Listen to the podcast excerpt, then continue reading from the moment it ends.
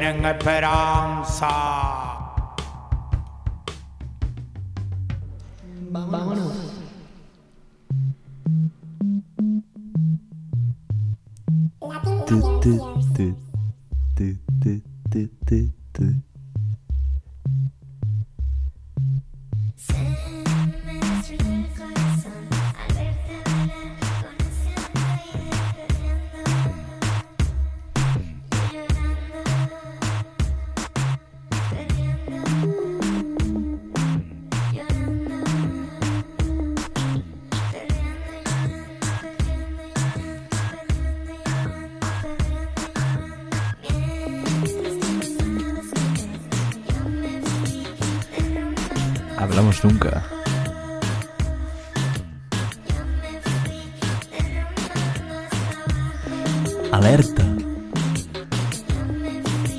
¿Qué, ¿Qué opinan de este tema? Hola, ¿qué tal? ¡Feliz año! Bienvenidos a Hablamos Nunca con este, con este tema de fondo que están oyendo. ¿Sabes cómo se llama, Neil? Les dejamos que lo escuchen un rato más.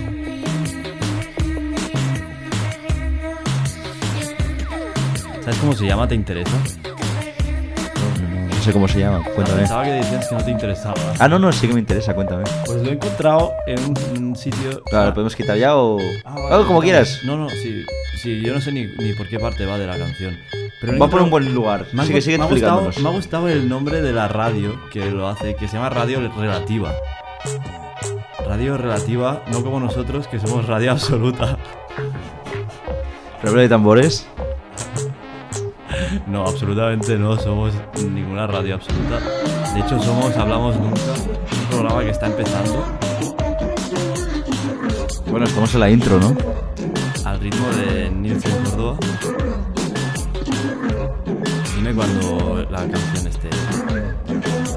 Bueno, se está viniendo un poco abajo, pero... Bueno, para quien quiera oírla, es de una sesión que se llama Latin Tears, Lágrimas Latinas, ya sonó en nuestro último programa, de dos DJs que se llaman DJ Amateur Contender y DJ gustan.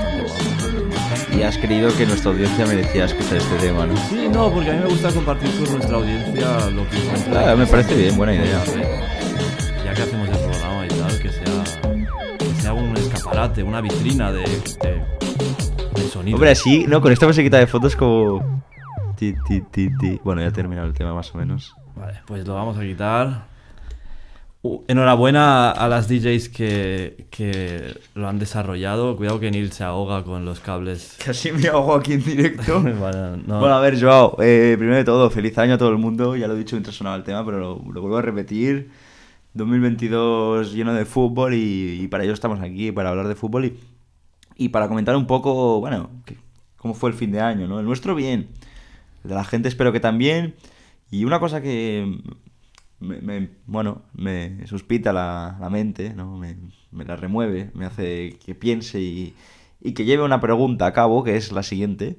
¿Hasta qué punto la gente se come las uvas o no? Porque el otro día me di cuenta que era de los pocos que las llevaba y se las comió. Una tradición que yo siempre he seguido, pero que parece que hay mucha gente que le da igual y que ya no tiene esa esas ganas, ¿no? Que, que tenías a lo mejor de pequeño en, bueno, toca comerle las uvas. Pero te- déjame entender, te llevaste tus propias uvas al sitio donde te las comiste, pero te las llevaste de casa. Sí, las llevaban un pote, de estos Claro. que se venden. Ajá. Que eh, vienen 12. pre- Que vienen 12 Ah. y, que, y que se les quita la piel y, lo- y los piñones para que no te ahogues. Ya, no, a ver, yo Es lo- creo que lo normal para- es que en la fiesta en la que estés o en la, en la celebración pequeñita como la nuestra en la que estés, que los propios organizadores del evento se encarguen de providenciar unas uvas para que te las puedas comer a las 12. Si no lo han es hecho, cierto, pero ¿sabes es qué negligencia por su parte Que y toda la mala suerte. En sí no había ninguno, como muchos ya, entonces Bueno, pues eso. es, es la única persona que se le puede llegar a achacar que no trajera uvas.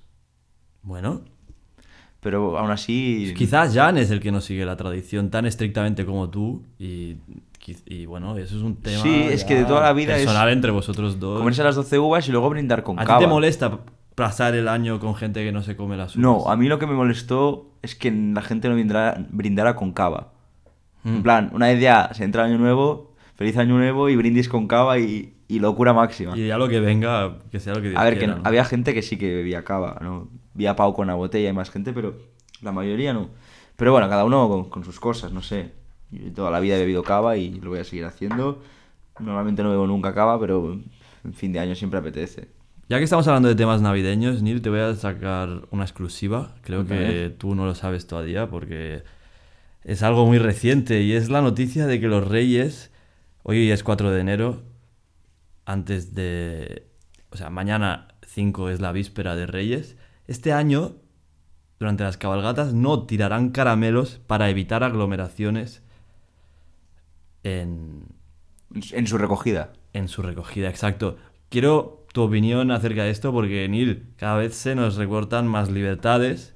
Esto me parece el colmo ya. Me parece muy triste y muy feo porque Se demuestra que los Reyes Magos son pueden ratas ser compinches de Kill Gates y compañía.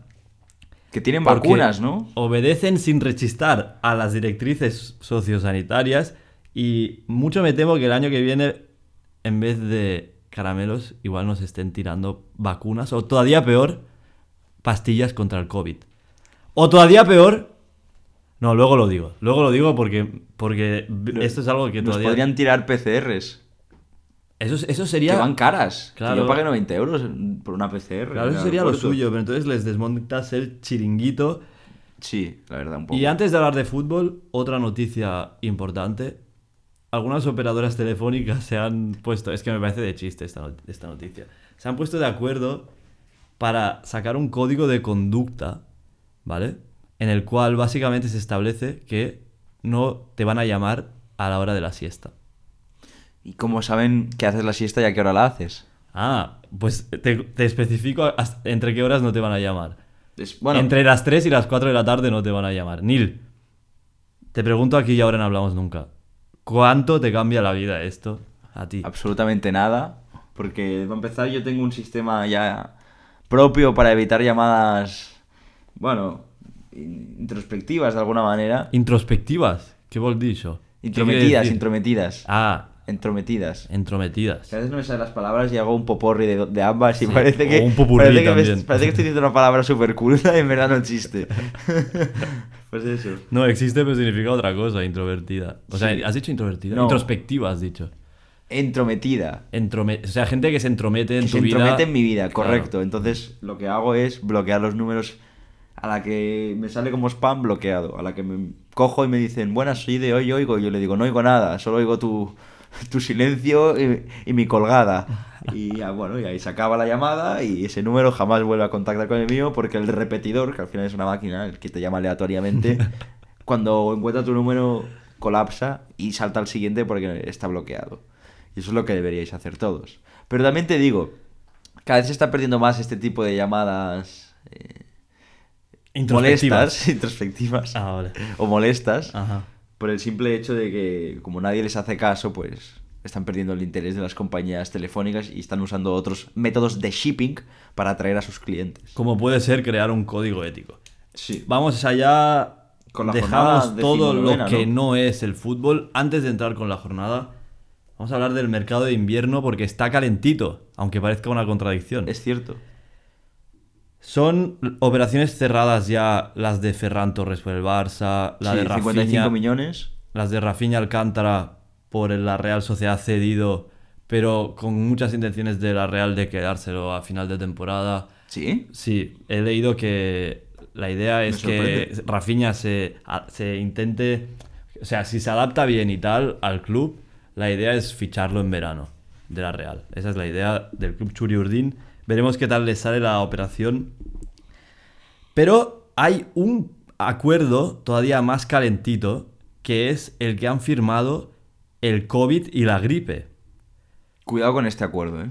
Cuidado porque Es como una unirán Pokémon esto. unirán sus efectos puntualmente en una combinación denominada flurona, que el nombre, no sé qué te parece, a mí un juego de palabras entre Fluor y Barcelona, que no sabemos quién se lo ha inventado.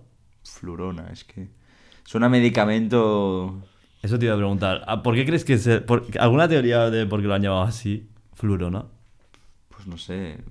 por el flu- fluoror que, que, que desprende. No lo sé, no sé. Bueno, no vamos a hablar entonces de esto, no vamos a hablar de... Bueno, no, esta No, noticia... tampoco vamos a hablar de quién tiene COVID y quién Esta no. noticia ahora hace creer menos en, en la temática COVID. Porque no se sabe bien ya quién tiene COVID y quién Ya no. en la liga. Es. Es que no, no, no se sabe ni lo que es. Bueno, eso ya sería ya Porque para ahora- metafísicos. Ahora ya están diciendo que la gripe y el COVID es una fusión. no, que se han fusionado. Se han fusionado, Se han sí. Como no cuando dos clubes se Claro. fusionaron antiguamente para formar Como uno. cuando ¿no? dos empresas se unen como la CaixaBank y, o sea, y Me lo tomo Bankia. a risa porque me la parece Caixa que es y de Bankia. la Bueno, verdad. me parece que es de Sí, risa. eh, es lo que te voy a decir. Este momento de la liga es muy complicado porque muchos jugadores Tienen fluoror. tienen algunos tienen Están fluor. en- enfluoronados. No, la mayoría tienen COVID porque no tienen síntomas. Normalmente si tienes gripe sí que pre- presentas síntomas, si no ni te enteras. Entonces, mm, em, está complicado hacer alineaciones, está complicado saber quién está disponible para Algunos los, más que otros. para los, para los entrenadores. Algunos clubes no revelan ni siquiera quiénes son los que han dado positivo y, por supuesto, no dejan entrar a la prensa a los entrenamientos para esconder esa información. Entonces, Me, me No, parece que es una información no nos vamos a entretener. interesante para despistar al rival. Lo que sí vamos Pues a hacer en no Hablamos quién Nunca. Claro, es- esto es el juego del- del- de los despistes, se está llevando mucho en primera división. Ahora no vamos a entrar nosotros en este juego, o sí, O pero, sí. pero de esta forma que estamos haciendo ahora, que es comentarlo y, y jactarnos de ello, o, o no. O ¿qué, qué- qué estaba diciendo ya, tío? Se me ha olvidado. A memoria. Ah, estoy haciendo memoria. va.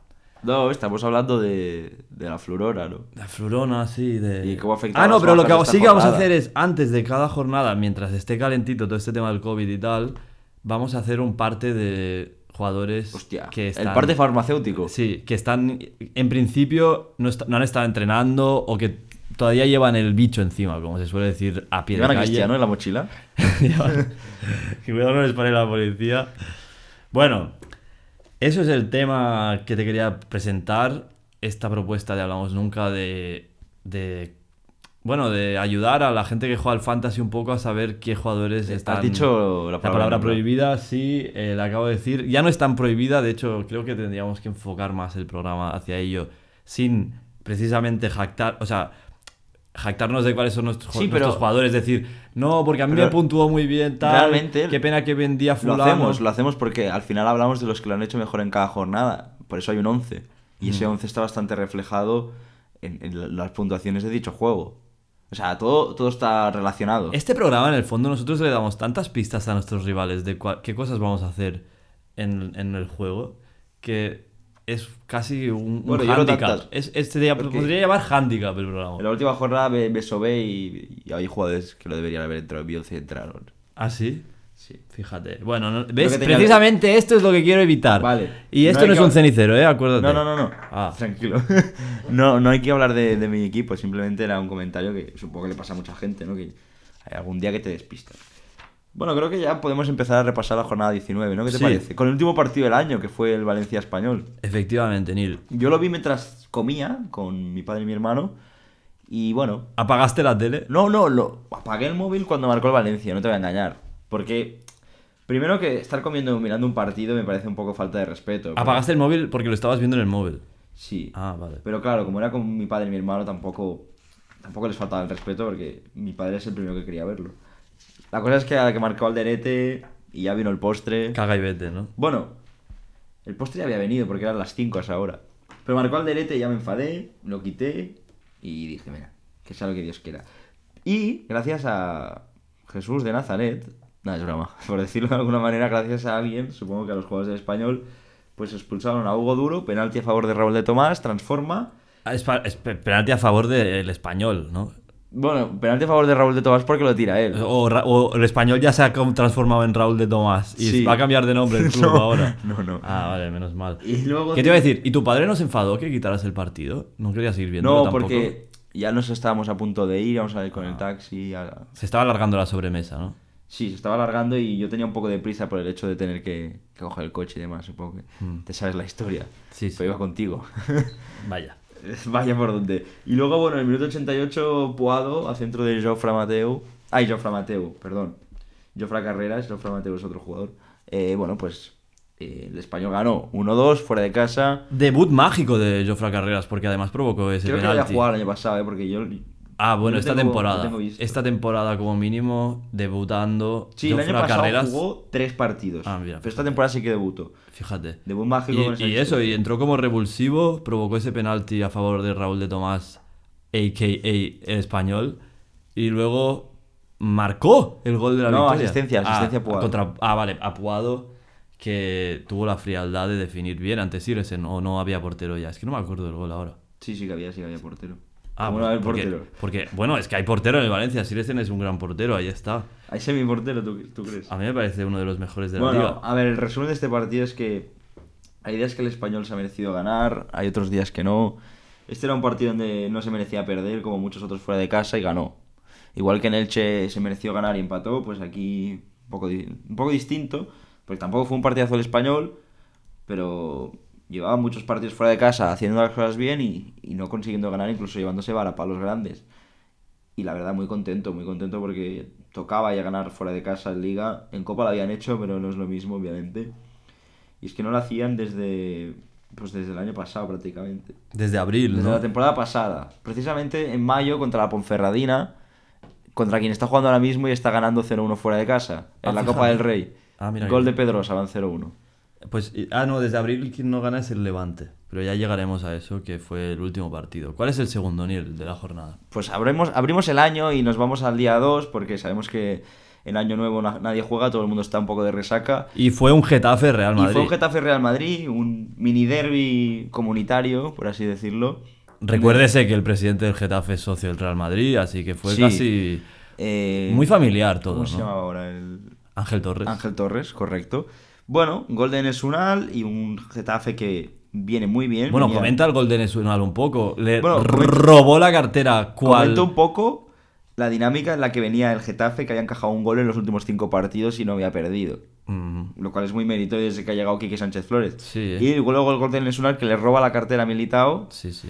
Militao le hace un regalo avanzado de Reyes, Sí, de sí. alguna manera. Correcto. el Rey Militao. Y bueno, pues 1-0 el Getafe ante un Madrid que pierde después de mucho tiempo. Su última derrota en Liga había sido en campo del Español.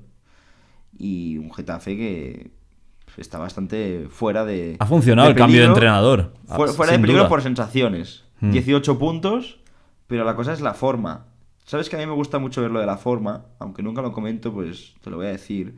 El Getafe, pues, es- está en una dinámica tremenda. En los últimos 10 partidos sería octavo. Si miráramos los últimos 10, sería octavo. Mm. Y bueno, en la clasificación general, obviamente, no tiene esa posición, es decir, decimosexto. Mm. Y un Real Madrid que estuvo muy espeso, lo dijo Ancelotti, se notaba que los jugadores no estaban al 100%, venían un poco, no sé si cansados o... Luego también la baja de Vinicius se notó, Asensio no es ni mucho menos lo mismo que el brasileño. Y un Madrid, pues, que después de bastante tiempo, como bien he dicho, perdió y vamos a ver cómo encara el siguiente partido porque las sensaciones en los últimos no han sido demasiado buenas. El empate contra el Cádiz y la victoria contra el Athletic Club, que más allá de dos obras de arte de Benzema, no, tampoco hizo un gran partido. Quiero proporcionarles a nuestros oyentes las, las palabras de Enes Unal al final del partido, si no te importa. Sí, ¿Estás, hombre. ¿Estás al tanto para oírlas? Faltaría más. Yo las Chalas. oí en directo, así que me abstengo de... ser eh, un bloque fuerte como siempre y tener tranquilidad con balón y a morir en campo. Estamos trabajando muchas semanas, muchas semanas con mucha presión y poco a poco ganamos esa confianza, esa liberación y ahora estamos muy cómodos, mu- con mucha confianza. Bueno, pues ahí están sus palabras, que están muy cómodos, con mucha confianza. Y lo que más me sorprende de todo es su acento brasileño siendo turco. ¿Te parece que tiene acento Sí, brasileño? no sé por qué. No, no, no, ya te lo digo yo que no. Tiene un acento curioso. Habla bien, habla bien el castellano. Sí, pero tiene un acento curioso. Sí, ¿sí o no? el acento turco. No sé si turco. Pensaba que tú, de haber, tan- de haber ido tanto... ¿A Turquía? Sí. No he ido nunca. Ah, vale, pensaba, pensaba, me he equivocado. Estás chistoso hoy. Has desayunado payaso. Bueno, sigamos entonces a lo nuestro. Elche Granada. Ajá. 0-0 0-0 de de manual. manual. Dos expulsados en el Elche.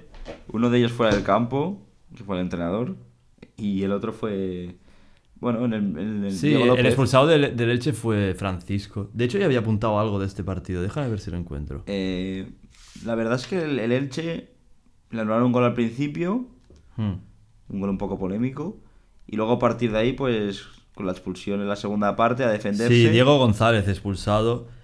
La afición. Muy bien en la primera el Elche, ¿eh? 12 remates. La afición de Elche aplaudió al equipo al final del partido porque consiguieron sobrevivir a un, a un, a un- toda una segunda parte con un jugador menos. Es que estos puntos se notan a final de temporada, porque este punto, sin ir más lejos, ahora mismo le sitúa fuera del descenso. Sí, exacto. Igual que el Getafe, que también salió del descenso con la victoria del Real Madrid. Sí. Qué forma de salir, ganando al líder. Sí, sí, sí. Curiosamente perdieron el líder de primera y de segunda, porque el Almería perdió en casa contra el Cartagena. Hostia. Y jugaban a la misma hora, además. ¿En serio? Sí, sí, sí. Fue Cuidado, tremendo. eh. Cuidado. Fue el frío dato. Ah, Empezaron los dos el año mal. Mm. Eh, bueno, pues lo que te decía, que el Elche jugó muy bien la primera parte y luego, a partir de la expulsión, eh, Espera, que me llama Tomás. tenemos una llamada en directo. Sí. Tomás. Bro, estamos haciendo Hablamos Nunca en directo. Ah, pues un saludo a toda la gente. ¿Querías decir algo importante o puedo esperar? No, no, puedo esperar, puedo esperar. claro. Vale, perfecto. Venga, chao. Venga, manín. Pues nada, Tomás que quería entrometer nuestra conversación sobre fútbol para algo que no era demasiado importante. Eh, a ver, a lo que iba, que al final el Elche jugó muy bien la primera, la segunda pues ya con un hombre menos tuvo que aguantar, con un 61% de posesión para Granada, se notó quién tenía la superioridad numérica, y sacó un punto muy meritorio, destacar a Edgar Badía, que luego veremos ¿Por dónde qué? está. ¿Dónde está? ¿Dónde, dónde está, no? ¿Dónde andará. Edgar?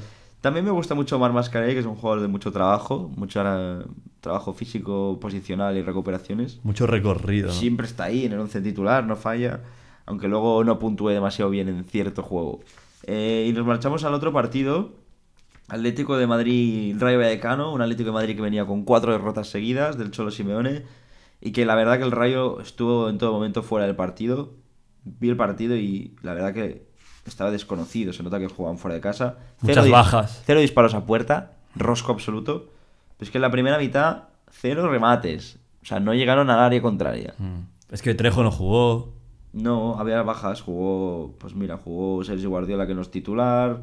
eh, jugó por izquierda Kevin Rodríguez en lugar de Álvaro, Álvaro García. Si hablábamos de un derby local antes con el Real Madrid y Getafe, este fue otro, el, el Atlético Rayo, que fue un partido entre amigos, tanto que la ovación de la, de la tarde No jugó Catena tampoco, que tenía COVID. sí, se la llevó Radamel Falcao, que entró en la segunda parte solo para eso, para llevarse el aplauso de un Sí, pues metropolitano Comesaña. entregado al que es el tercer máximo goleador de la era de la era Simeone. ¿Me estás escuchando, Ni? Lo que te estoy diciendo. Sí, sí, sí. Importantísimo, es lo que estoy diciendo.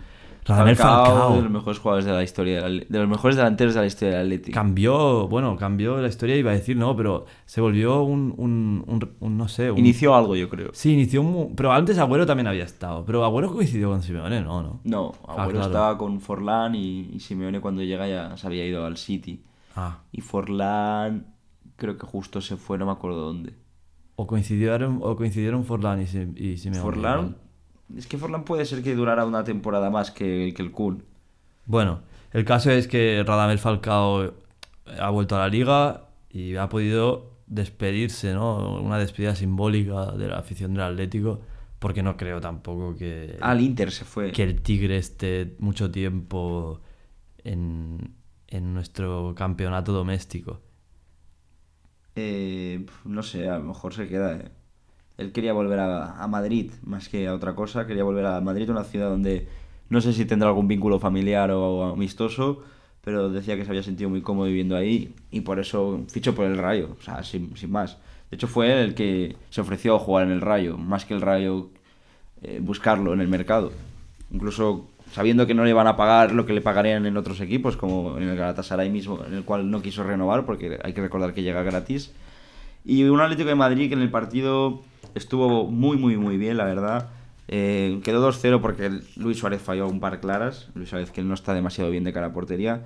Y el que sí que estuvo encertado es Ángel Correa, que, que metió un doblete con su gol en el minuto 28 y en el minuto 53. Y poco más de un Atlético que con este buen partido recupera sensaciones, sobre todo psicológicas, anímicas, que sabes, sabes que es muy importante en el fútbol, Joder. las dinámicas, salir de las cuatro derrotas seguidas y empezar el año con un muy buen partido, pues les va a animar para afrontar siguientes duelos. Y en el siguiente partido que hay que comentar es el Real Betis Balompié Celta de Vigo, que sin duda fue la sorpresa de la jornada, o al menos La Liga de las una de Sorpresas. ellas, junto con el Getafe. Eh, La llamaron mientras veía algún comentarista que decía: Esta es la Liga de las Sorpresas. Bueno, puede que fuera la jornada de las sorpresas.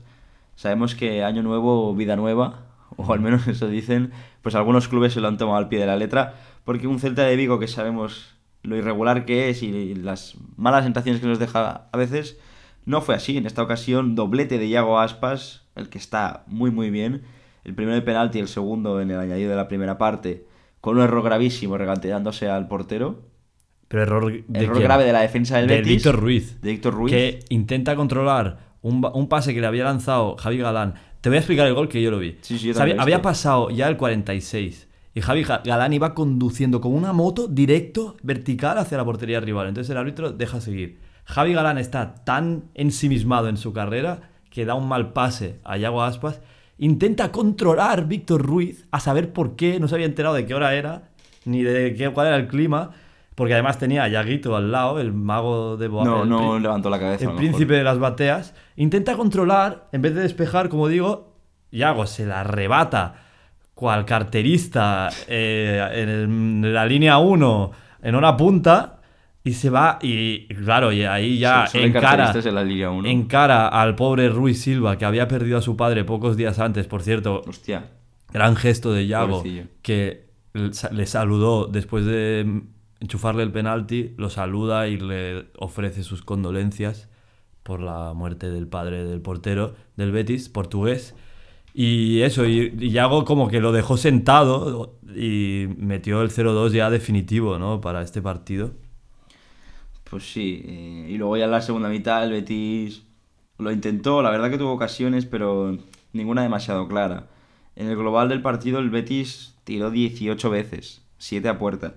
Son muchas. Pero si miras las jugadas tampoco hubo ninguna demasiado clara. Eh, no vimos al mejor Juanmi. Faltaban jugadores como Fekir. Lainez es un jugador al cual se le está buscando una salida. Yo al menos eso he leído. Se le busca una cesión porque es un jugador el cual no, no cuenta para la titular para Manuel Pellegrini. En este partido sí, porque había algunas bajas y bueno, hubo alguna rotación. Como bien he comentado, Fekir fue suplente. Así que nada, un Betis. Venía de tener Flurona, creo, Fekir. Florona. Sí. Pues a lo mejor fue por eso. Está un poco mal, ¿no? Y un Celta que se queda con 23 puntos al fin de la primera vuelta, decimosegundo, que visto lo visto ni tan mal, ¿no? Y el Betis que al final sigue siendo tercero, pero ya con una distancia abismal. Eh, si miramos la, la que le saca el Madrid, 13 puntos, y la que le saca el Sevilla, que son, son 8. Veremos, porque el Betis es un conjunto que me da la sensación que se va, se va a ir para abajo en, en cuanto a clasificación. Creo que está en una posición un poco irreal, Yo no lo veo así. Yo, lo- yo lo veo lo contrario. Creo que se mantendrá en la zona noble. Igual incluso lucha por la Champions o así. Pero yo digo que ya para abajo, en plan, que no va a quedar en la tercera posición, que acabará en la quinta, sexta. Ah, bueno, puede ser, puede ser. Ya dos derrotas seguidas, ¿eh? Yo tengo contra Atleti y contra Celta. Sí, Es sí. un conjunto que encaja, encaja Un muchísimo. poco irregular. Eh, nos marchamos al siguiente partido. Debutaba un hombre que me cae muy bien. Y tú dirás, ¿quién es? Pues eh, José Luis Mendelíbar, en el banquillo del Alavés, para el empate entre los dos equipos de la misma comunidad autónoma. Y encima, eso te iba a decir, debuta en un derby vasco, ¿eh? Sí, en un derbi vasco, en el Alavés Real Sociedad. Marcó primero Janus Sainz de penalti. Bueno, espera, espera, espera, espera. cuéntame. Porque tienes que mencionar que Januzaj no fue titular. Eso es lo que iba a decir. Una vez más, Entró en el y. Manol, al igualcil, que Al lo voy a llamar, me lo voy a llamar así a partir de ahora, Al Alguacil. lo dejó en el banquillo porque es que hay que mencionar, el belga, el belga Januzaj había estado entrenando toda la semana. No había tenido COVID. No había ningún motivo para dejarlo en el banquillo, como por ejemplo el motivo que pudo dejar Fekir, o sea, Pellegrini dejó a Fekir porque había quizá no había estado entrenando con los compañeros y tal, eso es más comprensible. Pero es que Januzaj llevamos semanas diciéndolo, ¿cómo puede ser que no sea titular en esta Real si es el jugador más des- desequilibrante, desternillante, iba a decir, es que es un jugador muy difícil de defender y eso, anotó el, el 0-1 De penalti, por eso. por Pese eso. a que su entrenador hubiese optado en un principio por, por Barrenechea y Portu, que por cierto creo que es Portu el que le da la asistencia. Eh, bueno, eh, no lo sé, la verdad. Y un saludo para Barnechea que se lesionó y no tiene nada que ver con esto. Barrenechea se le lesionó y entró Pero Januzaj. claro, entró Januzaj y metió un golazo. Bueno, un golazo, un buen gol de diestra, De demostrando penalti. el jugador de la. ¿Qué? De penalti. No, no fue de penalti. Sí. No, no, no, no. Está, está, hay, hay un error en tu. Ah, en no, tu no, no, no, no. Perdona, perdona. No fue de penalti. Perdona, perdona, corrijo. Toda, toda la razón. El de penalti fue el de Joselu. Sí, no, no, fue un gol de jugada con la A diestra, Portu, a pase sí, de sí. Portu, pero un buen gol, porque eres zurdo, eh, recordemos. Y bueno, y eso, y entonces, pues eso, se ve que incluso que Imanol al Igualcil se había desesperado con él porque había tardado mucho en prepararse cuando se lesionó Barnechea. A ver, es- es un jugador- ay, yo creo que hay que entenderlo, porque ¿cómo me vuelves a dejar de suplente? Vuelve, ahora vuelves a tirar de mí. Es, es, el está seis. maltratando El psicológicamente. minuto 6, que tú para empezar en el minuto 6, bueno, para empezar un jugador cuando es suplente hace otro tipo de calentamiento. Exacto. Hace otro tipo de dinámica antes del partido. Y claro, en el minuto 6 le dices que de repente entre al campo que es como ser titular prácticamente, porque Sí. en 6 minutos no, no te ha dado tiempo a Pues seis a asumir la suplencia a lo. Necesitó Januzaj para meter el gol, porque mira en qué minuto fue. En el 14, bueno, 6 no, pero... Ocho. 8. Bueno, pues mira, ahí ya está, ahí lo dejo. Es que no, es que para mí Ahí debería ser titular. Por cierto, eh, no, te- no hemos comentado la camiseta que llevo hoy. Del Maccabi Haifa, del Sí. club más importante de... No, el más importante es el Maccabi Tel Aviv. Ah, es de Israel, ¿no? Sí. Ah, vale. sí, De claro. hecho, supongo que te habrás fijado que tiene la, la estrella de... Hola, de David. Sí, la estrella de David. No me había fijado, sí, sí. O sea, Pues la ahí- tiene ahí medio está. camuflada, pero ahí está. Bueno, entre el balón de fútbol, ¿eh? como bonita camiseta Sí. de un equipo Curioso que ha jugado la, la Conference League, también con su parche. Ah, mira. Eh, bueno, pues ahí está, sabes que siempre te deleito con camisetas random y hoy es un... No, esta, esta me gusta, ¿eh? Me- Sí, ¿no? Es sencilla. Patrocinada por una conocida marca de coches sueca. Sí. Curioso. Volvo. Curiosas si ahí las nos- relaciones internacionales, ¿eh? Sí, los bueno, suecos sí. con los israelitas. Aquí israelíes. Israelíes. Israelíes, eso. Aunque israelitas... Suena sé. bien, ¿no?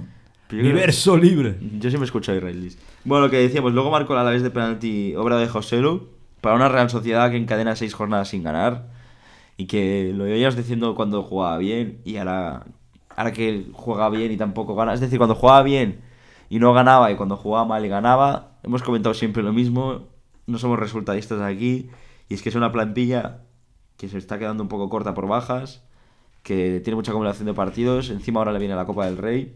Y encima tiene un entrenador que se llama Imanol Al-Igualcil que no sabe hacer alineaciones. Al Alavés no, porque el Alavés está eliminado. Recordemos que ha perdido contra el Linense, que se va a enfrentar al Barça. Hay Linense y Linares, que se me ha ido. Siempre te equivocas en esto. Bueno, es que es normal. Es que hay dos equipos que Se me parecen confunden. mucho. Real Balón Pedica Linense y... Bueno, y el Y Linares. Linares, claro, que es el rival de la la Copa del Balón- Rey del La Barça. Lilense Claro. eh, es, una ubica es, es una localidad ubicada en la línea de la Concepción, en Cádiz, mientras que Linares no tiene nada que ver porque es un municipio en Jaén, Hmm. que hacen el derby Linares-Jaén, que es el derby de la provincia de Jaén, por si alguien tiene curiosidades de la vida. Y bueno, pues simplemente lo dicho, creo que el punto es bastante meritorio para Alavés, pero un Alavés que también están quedando una dinámica muy mala. Pero claro, con Mindilíbar, ¿yo qué quieres que te diga? Yo Hace un fío- debut pactado. me fío bastante de la salvación del Alavés con, con semejante entrenador. Yo no me fío de este partido, ¿eh? Habría que mirar ahí si no es un debut pactado. No, este. no creo. Yo creo y que bueno, incluso- terminamos la velada domi- dominical de alguna manera con el partido de las bajas, que fue el Mallorca, el Mallorca Barça, en un Barça que acabó antes con, o sea, mencionando los jugadores de la convocatoria que no los de la no convocatoria, valga la redundancia, porque tenía medio equipo con COVID y la otra mitad entre lesionados, incluso algún sancionado por tarjetas. Fue el último y primer servicio de Luke de Jong con la camiseta del Barça, Neil. Sí, porque se le busca una salida. Se le busca cortar la, la cesión con el Sevilla de mutuo acuerdo y que el Sevilla lo ceda a otro equipo. Seguramente de la propia liga. No sé quién, pero veremos. Eh, Por cierto, estuvo a punto de meter una chilena espectacular. Fue al travesaño. hizo un gran partido. Seguramente el mejor del partido. Pero habría entrado para la historia del, del, del, del Barça esa chilena si llega a entrar, ¿eh? Bueno, digo en serio. es que tuvo también un palo. Estaríamos hablando un de palo uno de los claro. goles más memorables de la historia del club azulgrana, pero estamos hablando nunca porque nunca llegó a entrar ese balón. Es que Kuman lo dijo, que atacando el espacio aéreo era mejor que Neymar. Y realmente es la verdad. No es ninguna locura decir eso. Pues es un jugador que por arriba remata todo. Ya lo vimos con esa chilena. Remata hasta los centros de Mingueza, ¿no? Como Pero decir. lo que sucede es que es un jugador que no encaja en este sistema de juego que ofrece el Barcelona. Y al final, pues simplemente está en el banquillo como revulsivo y la idea es que sea un revulsivo. Y cuando juega de inicio, pues no te aporta lo que el Barça necesita. Pero si está claro que si, no sé, si Nico le pone un centro, seguramente lo remate mejor que ningún otro jugador en el equipo, incluso mejor que Piqué. Porque al final es su especialidad. Y yo hace mucho tiempo que lo conozco a Luke de Jong. No es un jugador que me guste, pero es un jugador que para ciertos para ciertas lecturas del partido va muy bien. Y bueno, resumiendo el partido, un Barça que para mí jugó una gran primera mitad, con un dominio aplastante de la posesión 73 y de las ocasiones, 8 tiros, 2 a puerta, con un Luke de Jong que tuvo la chilena y el palo, y con un, un gol del propio Luke de Jong a pase de, de Mingueza tras un buen centro. Luego ya en la segunda, el Mallorca lo intentó con alguna jugada aislada, estuvo muy bien Piqué, también me gustó, y también estuvo muy bien Ter Stegen con una gran parada que se notó en la reacción, vi el partido en directo, que lo necesitaba anímicamente, estaba un poco hundido y sacó una mano así, de, de estas de balonmano que la deja tiesa, Es con el cuerpo estático. pero no la sacó con la mano, la saca con, con la parte del, antebrazo, Sí, así, sí, sí. una... Espectacular. Sí, un Muy paradón- marca de la casa esa palabra. Sí. De esto que sacas el, bra- el brazo rígido, que, que tienes que tener una musculatura potente para que el balón se vaya donde se va. Sí, sí, sí. Cierto. Y bueno, pues el Mallorca que sigue encadenando malos resultados, acabó con, Hizo la pared Ter Stegen, ¿no? acabó con cuatro jugadores con tarjeta amarilla, tras algún que otro pique. Y vamos a ver porque el siguiente partido que tiene es contra el Levante. Mallorca debería empezar a espabilar si no se quiere venir a la zona baja. Si no quiere ser el primer equipo que pierda contra el Levante. Buah, eso es cuidado, eh, porque encima juegan allí. Y nos marchamos al día de ayer, que hubo tres partidos, en un lunes cargado, de alguna manera. Empezamos por un derby de la comunidad valenciana, que fue un tremendo balapalo. Fue una manita de esas que nos decía Piqué en su día, porque el Villarreal le cascó cinco chirimbeles, o cinco golazos, por decirlo también de alguna manera, al Levante. Al Levante Unión Deportiva, que... Entrenado luego- por Alessio Ricci, ¿crees que sobrevivirá en el, No, no en el banquillo? Que Después de luego, esta luego hablaremos un poco del, del partido. Que en sí. conste que sale en una de nuestras portadas. En la Sí. que sale Arshavin haciendo el sorteo de la UEFA. 36 años, creo que es muy joven. Muy joven, sí, es, tan- es más joven que Soldado, que es un Sí. jugador de su plantilla. Creo que pasa también en el Granada con Jorge Molina y Roberto Moreno. Son, Puede tienen ser. prácticamente la misma Creo edad. que o- tienen la misma, de hecho. Sí, bueno. Bueno, a ver, te iba a comentar antes, Curioso fenómeno. antes de Los repasar. entrenadores cada vez más jóvenes y los delanteros cada vez más, más, más mayores. Porque la escuela de entrenadores que está viendo es interesante, no sé. Bueno, Y la escuela de dela- delanteros no se renueva. No. ¿Qué pasa? No, es que la- no, ahora fuera broma. Jorge Molina es que hay delanteros que. De Roberto Soldado no venía a hablar porque, Clásicos. porque nunca valió la pena. Pero Jorge Molina es un espectáculo ver cómo a sus casi 40 años cumplidos es uno de los mejores jugadores de primera división, di- demostrando que el físico no es solo la velocidad, sino saber dosificarte. No es solo la velocidad punta, quiero decir, sino es saber dosificarte, saber cuándo hacer el esfuerzo, saber cuándo engañar, alternar movimientos para no ser previsible. Y Jorge Molina da un recital de todo esto que estoy diciendo en cada partido que juega con el Granada. Y desde antes, en el Getafe también. Pero porque estamos hablando del ganador ahora. No lo sé. Ah, porque estábamos hablando de Alessio Ricci, que será destituido sí, sí. del Levante tras recibir una manita de 5-0. Veremos A quién trae el Levante para Mm, intentar... an- antes de repasar los goleadores, vamos a lo que sucedió después del partido. Porque no sé si te has enterado que hubo pequeño lío entre los aficionados del Levante y, y sus propios jugadores y directivos. No. Le esperaron a la salida de, de la, del, bueno, de la cerámica. Hubo desplazados porque al final de Valencia a Villarreal no hay mucho. Media hora, creo. No, un poco más, creo que son 40 minutos, pero es un momento. De hecho, yo hice este viaje, cuando estuve en Oropesa de Mar me fui a Valencia y eran 40 minutos, por eso te digo el tiempo exacto. Depende del tráfico, también puede variar, pero bueno. A lo que voy es que después del partido increparon al autobús con gritos de eh, Levante somos nosotros. Pero a la llegada de la ciudad deportiva, que si no me equivoco está en... en no, en Paterna es la del Valencia. Mm, En Torrent. Oriols. En Oriols, en Oriols, muy bien, en Oriols. Iba a decir en Torrent, pero no, está en Oriols. Eh, bueno, pues había unos cuantos aficionados, más de 100, unos 200, y simplemente, aparte de recibir algún insulto, hablaron con los jugadores de tú a tú. Había un par de vídeos en Twitter de, bueno, de jugadores de Levante hablando con aficionados, y había un aficionado que le estaba pidiendo a un jugador, no sé, no sé qué jugador era exactamente, pero estaba diciendo, no puede ser que con este ataque estemos jugando tan mal. Le decía, realmente tú no estás demostrando el nivel que tienes y esta temporada estás mal. Apártate del club y vete.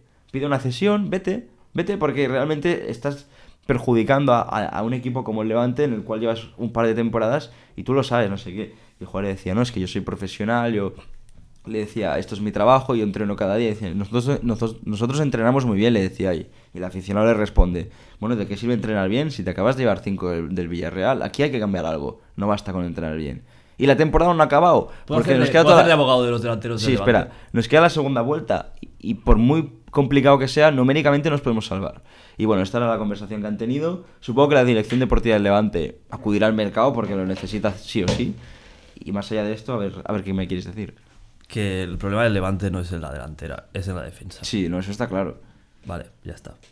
Simplemente eso, ¿no? Sí. Bueno, pues repasamos los goleadores del Villarreal que también tuvo el día. Eh, marcó Boulaye El Díaz. día, precisamente, Bulaye Día. Sí, pero no lo había, hostia, no lo había pensado. Pero Boulaye Díaz marcó el primero, el jugador ex del Stata Games. Eh, luego marcó Pau Torres, Gerard Moreno, eh, Trigueros y Gerard Moreno, que desde que ha vuelto de la lesión está que no para, lleva dos jornadas seguidas haciendo doblete. Eh, bueno, pues nada más que decir este partido, más allá de lo que luego sucedió en la ciudad deportiva del Levante.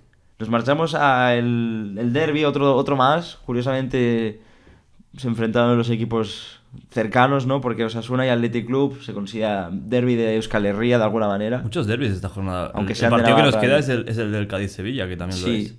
Eh, bueno, son derbis de proximidad más que de, Sí. de rivalidad. Derbis de, de comunidad autónoma. Sí. O bueno, de cercanía, ¿no? Claro, el Atlético Rayo, el Real Madrid Getafe. Sí. Derbis raros. Derbis raros, cuidado. Cuidado con el- la palabra que creo que encaja a la perfección. Y lo que encajó a la perfección fue Jens Sancet en este partido. Porque primero marcó Osasuna con gol de. Bueno, de Quique García, a pase de Moncayola. Pero luego, Jens Sancet tuvo el día. Gol en el 16, pase de Iñaki Williams. Gol en el 25, pase de Oscar de Marcos. Gol en el 68, pase de Alex Berenguer. Primer hat-trick en su vida profesional. Yo no sé si cuando jugaba de pre-Benjamín metió alguno, seguramente sí. pero como profesional es el primero, sin duda alguna. Un Athletic Club que se la cachaba, se le decía, Se le achacaba. achacaba, no me sale la palabra, se le achacaba que faltaba gol. Y bueno, en los últimos partidos, Sancet. siete goles a favor. Pero los ha metido la, la gran parte de ellos. Sí, bueno, cuatro de los siete, de los o sea, cuatro de los siete que ha metido el Atlético en las últimas tres jornadas son suyos. Hmm. Y los últimos cuatro son solamente de Sancet, porque contra el Madrid marcó él también. Pues eso. Tremendo. Eh, y por parte de Osasuna, pues realmente un equipo que se ha venido un poco a menos desde hace ya jornadas. Lleva bastante sin ganar. De hecho, te voy a decir el frío dato que no gana desde el 17 de octubre en campo del Villarreal. Ha llovido mucho desde entonces, ¿eh? Tenía un buen colchón de puntos, por eso no está en la zona baja-baja, pero sí que se está viniendo abajo, valga la redundancia de alguna manera. Y bueno, pues eso, poca cosa más que comentar de Osasuna, que quizá la defensa ha bajado un poco el nivel. Eh, luego hay jugadores que no terminan de, de estar. Budimir ya toda la temporada medio tocado y está jugando muy mal. Y nos marchamos ya, Joao, al último partido de la jornada 19 que se jugó ayer. A las 9 y cuarto, Cádiz-Sevilla. Un partido donde el Sevilla sufrió muchísimo para ganar al conjunto gaditano en un, en un mini derby también, por así decirlo. Donde Lucas Ocampos marcó a pase de Iván Rakitic para el 0-1 del, del Sevilla. En un partido muy cerrado, sabemos cómo le gusta jugar al Cádiz. Partidos feos de ver, la verdad. Álvaro Cervera prefiere defender que atacar. Eh, y bueno, pues eso, que al final el Sevilla, con un buen planteamiento, supo leer los mínimos espacios que genera el equipo de Álvaro Cervera. Y con este 0-1 se pone segundo a 5 puntos del líder con un partido menos. Lo cual nos hace pensar que puede haber liga. ¿Quién lo dijo que el Sevilla podía luchar por la liga a principio de temporada? Yo creo que nadie. Nadie, ¿no? Lo dije yo. Qué broma. sí, sé que lo dijiste. Y bueno, por ahora el tiempo te da la razón, aunque yo sigo pensando que no va a ser así. Ya que la pelea es más ficticia que real, de alguna manera. Y bueno, un colega nuestro. ficticius. Correcto. Sí, ¿no? Ahora te traigo un vaso de agua, Miguel. Bueno, sí, porque me estoy quedando un poco ahogado. Eh, el Cádiz, que por cierto va a acudir al mercado para fichar un 9, lo han comentado ya varias personas de- del club, de, alguna, de algunos de las instituciones. Y en este partido jugó con Osmasic, el delantero montenegrino, que sin duda no es un jugador que haya encajado demasiado bien. Y fichajes de la liga que se me estoy acordando ahora mientras hablo, es que John Morcillo se ha ido cedido al, al Valladolid, el extremo izquierdo del Athletic Club. Así que nada, cerramos la primera vuelta con este último partido. Y antes de cerrar la primera vuelta hay que cerrar la jornada. Yo creo que tenemos 11. El 11 de la jornada no se va a hacer esperar más. Ni ponte los auriculares. Hoy lo cantas tú. ¿No prefieres cantarlo tú con tus analogías? Pero es que como tenemos el 11 de la primera vuelta Vale, también... pues canto yo el de la jornada, va. Espera, te, te pongo, te pongo la musiquita de fondo, ¿vale? Sí, sí, sí. Voy con ello.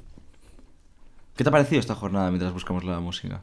Pues interesante. ¿Ha habido alguna sorpresa, no? La del Celta y la del Getafe. Hmm, Ah, claro, a ver. Hablando en serio de la jornada, ha sido una jornada de muchos debuts de canteranos, porque con el- todo el tema de las bajas del COVID... En el Barça jugó un tío que se llama Stanislau. Sí, sí, Stanislao... Kubala, no. Otro. Pero eso, ha sido una jornada donde jugadores que no venían teniendo mucha continuidad quizá han tenido una oportunidad. Jugadores que hemos visto menos esta temporada, hemos podido hasta conocerlos. Y, y me estoy distrayendo de lo que tendría que estar haciendo. ¿Y qué tendrías que estar haciendo? Esto.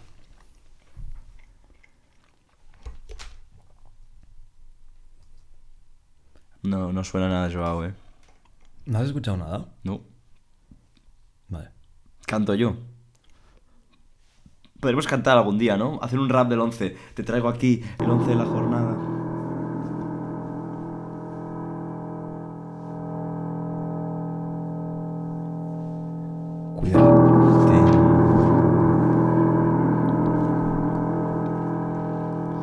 Con el 11 de la jornada decimonovena.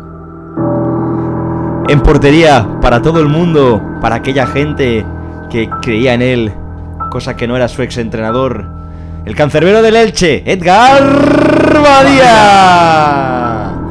Salimos con defensa de cuatro, de derecha a izquierda. En derecha tenemos a un hombre que yo no sabía si ponerlo, pero Joao estaba convencido. ¡Oscar Mingueza! ¿Qué ibas a decir? De Marcos. No. Oscar No, no, no. Mingueza, premio por la magnífica asistencia que le puso a Luke de Jong. Eh, en defensa, como centrales. Un jugador histórico. Un jugador que deja, no deja indiferente a nadie y que se dedica a hacer colaboraciones con Ibai Gómez. Gerard Piqué. Y le acompaña otro hombre que ha hecho una fantástica jornada. Que juega en un equipo en las inmediaciones de la capital madrileña. Que no colabora ni con los feos ni con Ibai Gómez. que es Mitrovic. Ahí está. Y el nombre no me acuerdo, la verdad. Creo que es Iván o. ¿De dónde es? Serbio, eso seguro. El lateral izquierdo, un ex del Huesca que destapó su calidad la temporada pasada en el equipo aragonés. Javier Galán. Ahí está. Stefan Mitrovic. Stefan Mitrovic, cierto. Nos vamos a la sala de máquinas. Una sala de máquinas que la conforma un croata. Un croata que jugaba en Helsinki, en el Schalke, hace muchos años. Iván Rakitic, ahí está.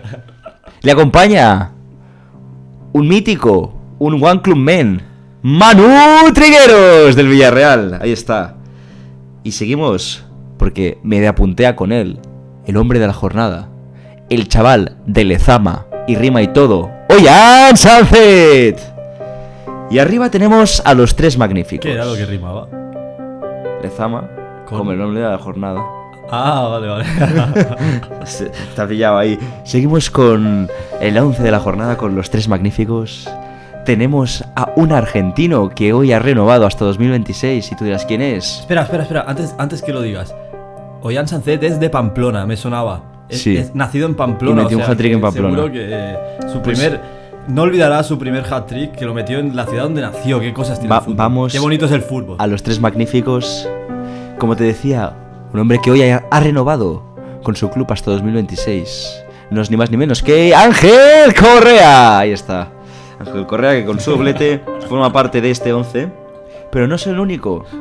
Porque érase una vez un hombre que no sabía vivir sin estar en Galicia.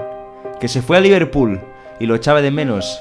Que se fue a Sevilla y seguía echando de menos Moañas. Y este hombre es es Iago Aspas. Claro que sí, el Benjamin. No, ¿cómo le llamaban? El Sheldon Cooper de te ocupa el de Moañas. Moaña, Moaña. De Moaña. Es en singular. Sí, perdón. Y nos queda un hombre en este, en este fantástico 11. No es ni más ni menos que un home de la Santa, Santa Perpètua de Mogoda. Sí, sí, sí, De Mogoda. de Mogoda. Un ex del Mallorca. Un jugador que lo dio todo por su club, pero que el club necesitaba dinero y se fue a su ex club. Y este no es ni más ni menos que el renacido Gerard Moreno. Ahí está. Así que así queda el 11 de la jornada. Rápidamente lo vuelvo a repasar, ahora ya sin, sin tanto show. Pues el 11 simplemente es un 4-3-3 con Edgar Badía portería, centrales Piqué Trigueros, lateral derecho, eh, a ver si lo encuentro porque esto está un poco desordenado. Lateral derecho Mingueza, lateral izquierdo Javi Galán. Eh, bueno, en el medio tenemos a Rakitic y Trigueros como doble pivote, Sánchez media punta. Y arriba tenemos a Correa, Gerard Moreno y Yago Aspas, los pueden colocar como quieran. Y bueno, cerramos ya la jornada 19 y va siendo hora de cerrar la primera vuelta, porque tras muchos programas ha avanzado el tiempo, el reloj ha seguido corriendo. Hemos hecho un programa como mínimo de cada jornada, ¿eh? Que conste. Sí, correcto, como Dios manda, yo estuve un tiempo fuera, pero bueno, no siempre se puede estar en, en- en misa y re- repicando. Bueno, ¿cómo era el dicho? No- Algo así. Algo así. El caso es que creo que tenemos que cerrar la jornada. O sea, la jornada. Después de cerrar la jornada hay que cerrar la primera vuelta. Y rápidamente hemos ideado un 11 entre tú y yo, muy bonito, muy interesante. Pero antes de hablar del 11, deja la música si quieres, no está mal. Vamos a comentar un poco lo que ha sido con esta música que parece, parece del padrino. La primera vuelta ha concluido y el Madrid Estás muy poeta hoy. ha vencido. Con 46 puntos, líder se ha ido. Oh, ojo. Ojo, eh, todo esto es improvisado, ¿eh? Entonces, creo que la primera vuelta del Madrid se merece un 8. Yo creo que está bien. Pero Las notas numéricas. No, no voy a- muy ultrapasada. no voy a poner notas numéricas a todos, pero creo que la del Madrid había que ponerla porque mucha gente piensa que es un 10, pero para mí no es un 10, ni siquiera es un 9. Pero y con esta música de circo, vamos a anunciar que el Sevilla ha sido segundo. Segundo con 41 puntos. Muy bien, la verdad. Ahí- Enhorabuena. Enhorabuena. Tercero el Betis, con 33. Un Betis que a sus aficionados no ha generado estrés. ¿Por qué? La temporada por ahora no ha acabado del revés.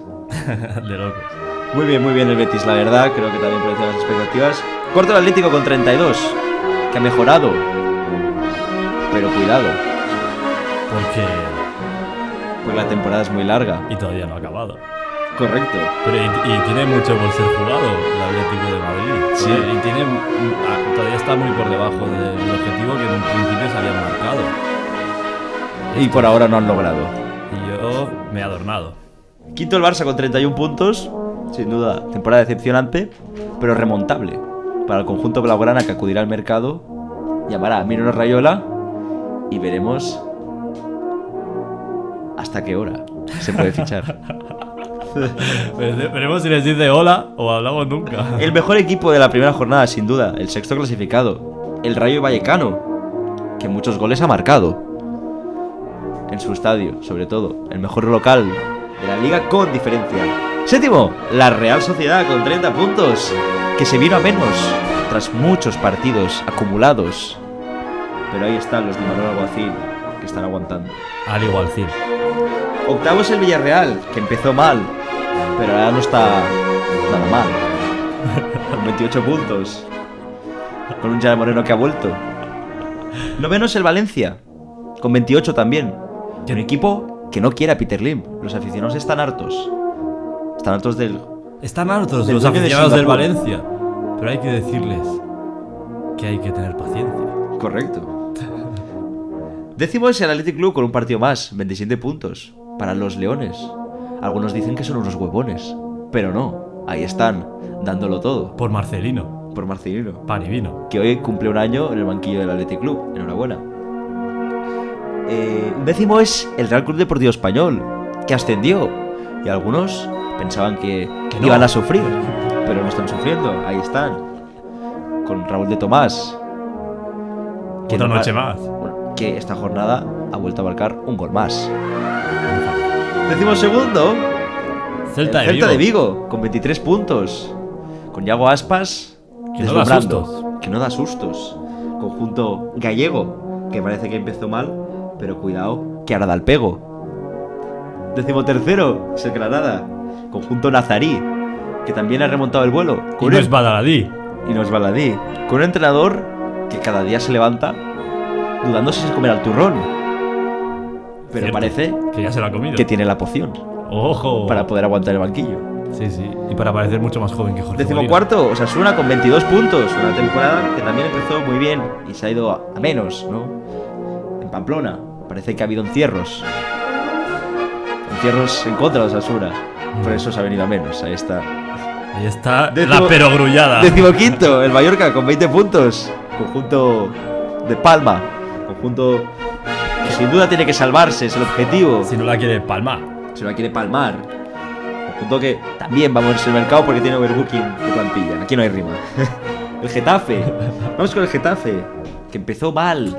Parecía gafe. Pero llegó Quique Sánchez Flores Y quitó el gafe. y quitó el gafe. El Elche, decimos, decimos sexto, decimos séptimo, que diga, con 16 puntos, salvado. Pero cuidado, que la temporada no ha acabado. Y esta rima ya había sonado. También. A la vez, deci, decimoctavo, ya no tienen a, Ja- a Javi Calleja. Vaya. pero parece que ahora está Mendelibar, que es un poco meja. Que es un poco meja. 16 puntos para el conjunto de Victoria Gazquez, que puede que sea su última temporada en Premier Age. el Cádiz, decimonoveno, con Álvaro Cervera, 14 puntos, conjunto gaditano, que un poco mal lo ha pasado. Les están dando por el. por el lado. Y para cerrar el Levante, 8 puntos, colista, no ha ganado. Veremos Si el italiano. lo logra, veremos si, si no ha ganado o simplemente esto es pasado. Y veremos quién es el nuevo entrenador que Sí. llega al. Por cierto, frío dato que tenía apuntado. Todos los equipos que han acabado la primera vuelta sin ganar han descendido y todos menos uno han terminado colistas. Así que huele, huele mal lo del Levante. Entonces despedimos, vamos despidiendo la primera vuelta. Y ahora llegas tú, Llego porque yo. nos vas a contar ¿Quién? el 11 de, De- la primera vuelta, no de la jornada, el 11 de la primera vuelta, ¿eh? Efectivamente, Nil, esta ha sido una primera vuelta de sorpresas, una primera vuelta de COVID, una primera vuelta de vuelta del público a los estadios, me parece una redundancia. Entonces habrá un 11 que quede enmarcado en nuestro programa, en nuestra libreta, como el 11 a recordar los jugadores que han destacado por encima de los demás en esta primera vuelta. Que el portero del cual es Diego Pelos, alias Diego López. Este es un anagrama que se inventó, no sé quién, creo que puede ser Laporta. Porque Pelos, si lo piensas, si reordenas las letras, da López. Es decir, Diego Pelos, Diego López, ahí está. En el lateral izquierdo, Marcos Acuña, el toro. Es un anagrama, pelos de López. Claro, merecidísimo el toro Acuña estar en el lateral izquierdo. Un jugador de. ¿Cómo se dice esto? De tronco, de tren inferior muy potente. Contundente. Contundente. Correcto. Le acompaña en el eje de la zaga otro del Sevilla, Jules Koundé, porque obviamente me ha cundido. en la derecha. ¿Qué pasa? En No, no, no, no. la derecha estará, pues, uno quizá el más discutible de este 11, pero Iván Bayú. Hemos considerado que es el lateral diestro que ha hecho más méritos para estar, porque entre otras cosas ha jugado todos los partidos. Y eso es algo que no, no muchos pueden La decir. temporada, la temporada del Rayo, la primera vuelta ha sido histórica. Correcto, pero no es el único jugador de los de los frangi de los piratas del Rayo, porque luego ya veréis que habrá otro. Pero en el centro del campo antes Pero está espera, ¿quién acompaña a Koundé? David García, se me iba olvidando. El más garcioso de todos los jugadores de este 11, un hombre que ha metido varios goles de Jugador cabeza. revelación, ¿no? De Osasuna. Posiblemente, aunque ya, ya se le conocía de temporadas anteriores. Sí. En el centro del campo, como decía, pues está el pulpo Sergio Busquets, capitán del Barça esta temporada. Quizás sea el único que está manteniendo la compostura, podríamos decir, y dando el nivel que o, se le pide. o capitán, mi capitán. Salvando la flota blaugrana. Le acompaña otro jugador, un jugador que para mí tiene mucho perfil Barça también, que es Sergi Darder. Yo creo que podría encajar muy bien en el estilo de juego del Barça y que podría entenderse perfectamente con Busquets. Además, los dos son tocayos. Les media puntea, como me gusta decir a mí, o completa la sala de máquinas, como te gusta decir a ti, Nielsen. Oscar Trejo, un jugador que sin duda se merece estar en este 11, el 11, el, camise, el dorsal 8 del, del Rayo, un Rayo que ha sido el equipo revelación de la temporada, aquí no hay discusión. Extremo izquierdo, Fictitious Junior. Pronto ya no será Fictitious Junior, será solo Fictitious, pero por ahora vamos a mantener. Todavía tiene mucha cara de niño. No Pero creo que lo de Junior es porque su padre se llama igual. Sí, puede ser. No, sí, en Brasil se lleva mucho esto de ponerle a tu hijo tu nombre más Junior. Sí. Correcto. Pero a veces no, a veces simplemente les ha hundido y ya está. Luego, en el extremo izquierdo, el zarra de la liga, que no el zorro, Ojo. porque lo parece a veces jugando Juanmi, un delantero que caza goles como ningún otro. Y, por supuesto, como referencia arriba, Karim Benzema, consideramos que viene siendo el jugador más destacado El por mejor ahora de la primera vuelta, ¿no? mejor de la primera vuelta de un Real Madrid que es líder. Es verdad que está muy bien escoltado por Fictitious Junior, que a veces le pone centros de fantasía, pases de fantasía más bien, no tantos centros. Pero eso, que este, es- este ha sido el 11. Pues muy buen once, la verdad. Eh, Sí, aquí está. Eh, veremos que, compararemos el 11 de, de la primera vuelta con el de la segunda para ver qué jugadores Se han venido a menos. se han venido a Y menos. cuáles han seguido su nivel o han incluso mejorado, ¿no? Exacto, que es, que es- esto Esto del fútbol, como la vida, todo cambia. esto. Supongo que queda apuntado, ¿no? Esto en, ¿El que el 11? Por Bueno, supuesto. en algún lado. Aquí queda, en mi libreta. Sí, sí. Bueno, es más, lo voy a pasar por el. Luego lo voy a pasar Haz por una el, foto. Mira, he hecho una foto. por el grupo de. Puedo hacer una foto y colgarlo en Insta. No, 11 de la primera vuelta. Ah, no, escríbelo, lo hacemos guapo y lo colgamos. el- ¿Sabes la foto? Neil, ¿qué te parece? La idea. Espera, Neil, no pases nada todavía. Cuando acabe el programa, le, es- lo, lo dibujas aquí No, y lo lo, pasamos. lo puedo hacer en el line-up, que queda muy guapo. Con la camiseta de cada Vale, club. vale, perfecto, me gusta. Vale, ¿y quieres ir concluyendo ya? Pongo la canción de final. Vamos despidiéndonos de. Hombre, hemos de- repasado bastante. Es que ya hemos repasado el tiempo ya de locos porque nos hemos pasado dos minutos de la hora, ¿Cuánto llevamos? hora y dos minutos. Pues perfecto. Oh, perfecto para ir cerrando. Sí. Ay, mierda. Pues nada, Joao. Un placer, que vaya bien el año. No, sí, que para ti también. Eh, Espero comer feijoada otra vez. Sí, por mi cumpleaños. El martes. Me encantaría una, Entonces, ¿cuándo que vamos a ir? Yo, hablamos nunca. Hoy ha sido me ha Digo llamado que hablamos el Tienen esperanza. Tienen esperanza, como muerto. dice la canción. Estaba muerto y no sabía si lo haríamos o no porque no, de mi parte las energías desfallecían. Pues ha salido un gran programa, así que gracias por escucharnos. Estos hablamos nunca. Les queremos mucho. Disfruten de la semana.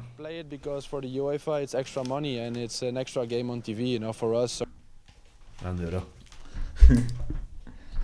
Me gusta cuando he hecho el repaso diciendo rimas. Tú, las rimas han sido la hostia, tío. Me ha encantado. Totalmente improvisado. Es lo mejor eso. eh.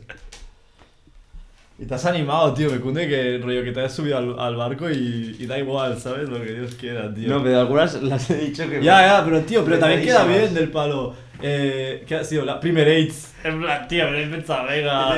Cage, primeréis. Pero es que tú también, tío. Te buscas unas rimas, gastates. Es muy difícil, es una palabra muy difícil de rimarla, tío. pero estaba pensando en si me ocurría algo en vasco.